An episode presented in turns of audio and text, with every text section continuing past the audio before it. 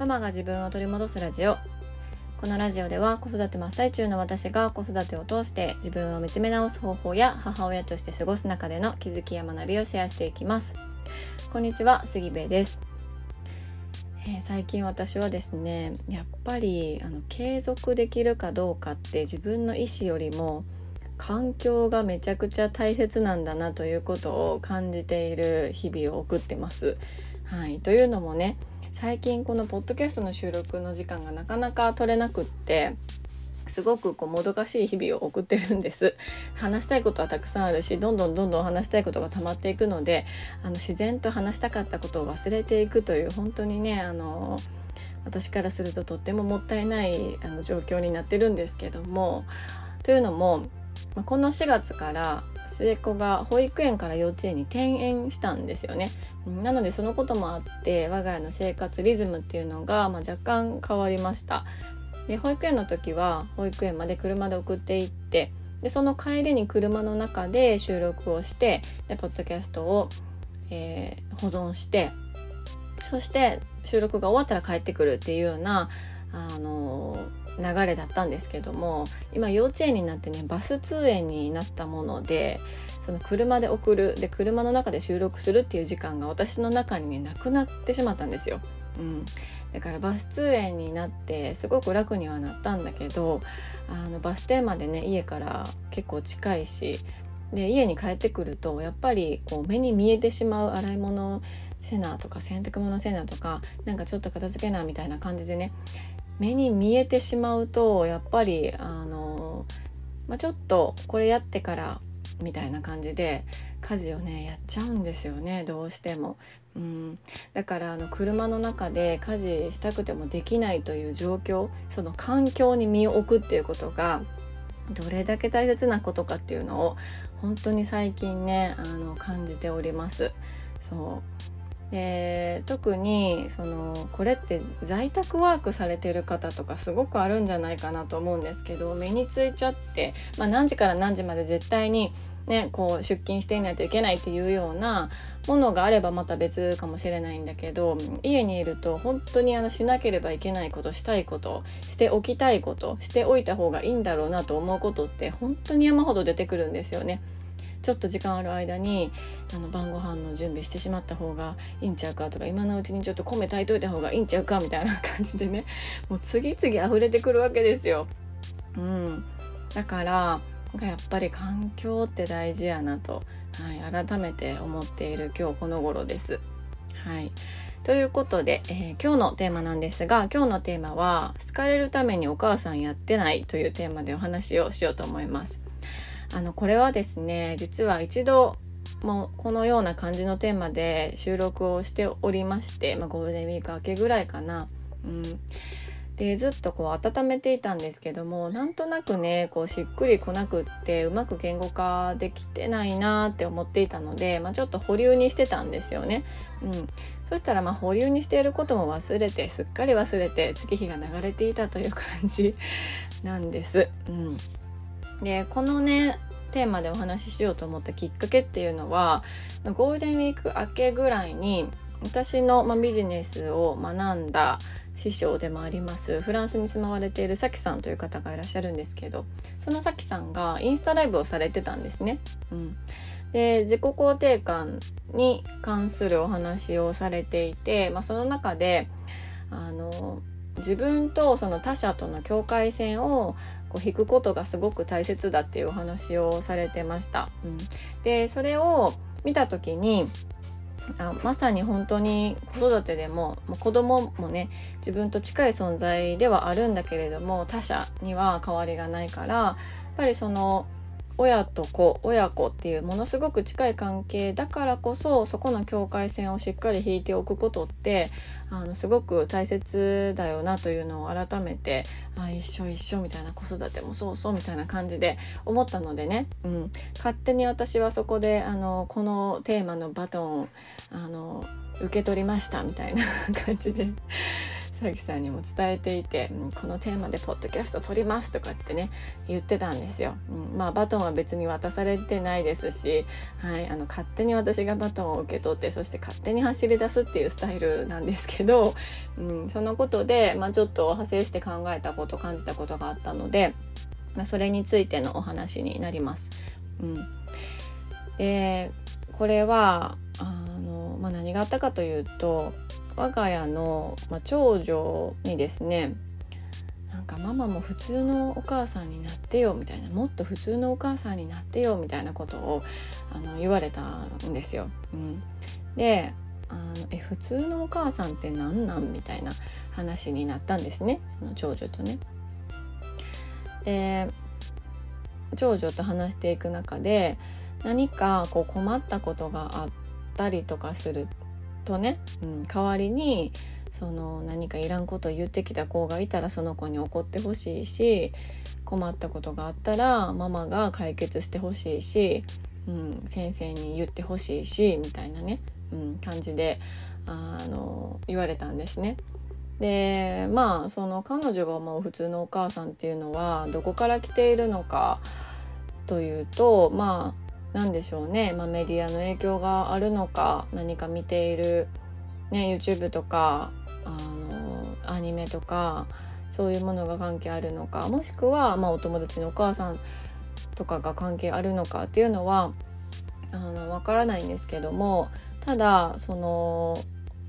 言えることは何か困ったことが起きた時何か問題が起きた時にその問題を自分の代わりにこう片付けてほしいという感じだったんですよそういうニュアンスだったんですね。うん、ただあの私はこの彼女の発言からもある通りそれをあの一切しないんですよね。そう一切しなくってあのまあ時と場合にもよりますけどね時と場合にもよるんだけどでもあのもう忘れ物があったとしてもそれは自分の責任、うん、困ったことがあるなら自分でそれは自分の気持ちを相手に伝えなさいっていうまあ一見すると、まあ、ちょっとドライなところがあるのかなと思ってます。ただ最初からこういうスタンスだったかというと全然そうではなくって逆にものすごく私は入り込みすぎてしまう子供に入り込みすぎてしまう。子供との境界線を簡単にまたいでしまう。またいでしまってなんなら、ね、子供以上に悩み悲しみイライラしみたいなあのタイプだったんですよ。うん、だけど、まあ、それは違うなというふうに思って違うなというかそれって何のためにしてるのかなって思って立ち止まった時にあこれはかわいそう子供が悲しい思いをしてかわいそうと自分が思うのがしんどいから、うん、何かに困っている子供を見るのが自分は辛いから結局はなんかこれって子供のためにしていると思っていたけど自分のためにしてたのかもしれないなっていう風に、気づいたんですよね。うん、だからまあまあ言ってしまえばこれは子供に好かれるために子供に好かれるようなお母さんをあのしていたのかもしれないなと思ったんですよ。うん、そうそうなんかなんていうのかな子供に好かれようと、ね、我が子に好かれようと意識的にしていた行動言動ではないんだけどでもなんとなくねあの矢印が子供に向いているというよりは自分に向いている、うん、ような気がしたんですよね。うん、だからこう長い目で子どもの人生っていうのを考えた時に今起きている問題だったりとかストレスとかそういうものを親が全部排除してしまうと子どもたちはもうそれを乗り越えたりとかその、まあ、相手がねあることだったら相手とこういいところにちゃんと落ち着くための会話をする機会を奪われてしまったりだとか、うん、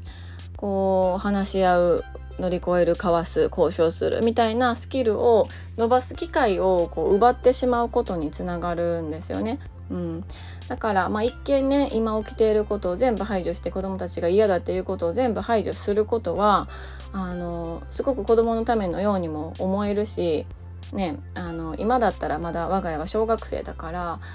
年齢もまだまだ小さいし、まあ、親と子供の距離っていうのも、まあ、物理的にまだ近くにねいるからその問題っていうのを、ま排除しようと思えばできないこともないんですよね。うん、でその問題を排除して一見子供もあのその出来事を乗り越えたかのように感じるんですよね親も子も。うん、だけどその、まあ、いろんなこれから、ま、小学校から中学校高校大学とか社会に出てとかってなった時に自分とは考え方が合わない人っていうのは必ず現れるし、ね、自分の思い通りにならないことっていうのも必ず起きるしストレスフリーな状態になることってないと思うんですよ。うん、だからそのストレスのあの原因となるものを大人である親である私がこう全部ねそこの子どものあの問題に介入していってそこの親と子どもの境界線を曖昧にしてしまってその問題を横取りするみたいなことを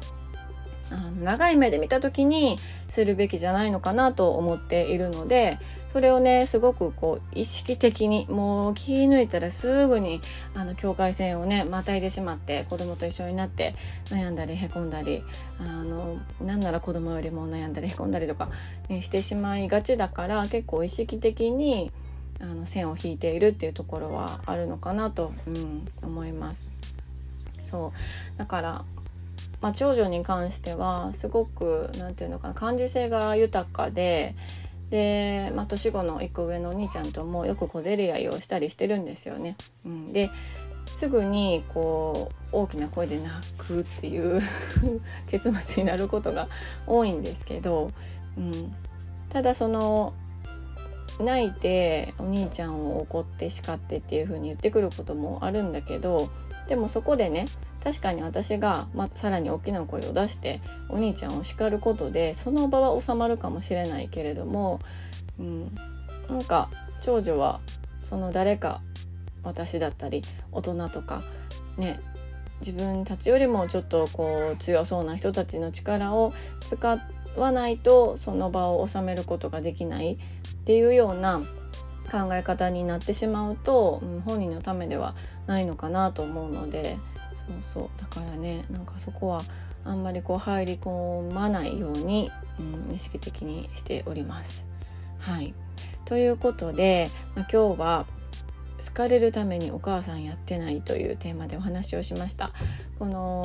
自分と他者との境界線をあのきちんと引いていくことっていうのは、まあ、入り込まないし入り込まれすぎないっていうちゃんとこう親子であっても子供であってもその子供が何歳であっても、まあ、一人のあの、ね、一人格っていうような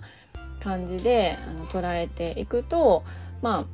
一見ねドライな感じもするしなんとなく冷たいような感じにも、ね、捉えられないことはないと思うんですけどでもそれが結局自分自身が生きやすくなったりだとか、まあ、子どもたちがこう健やかに成長していく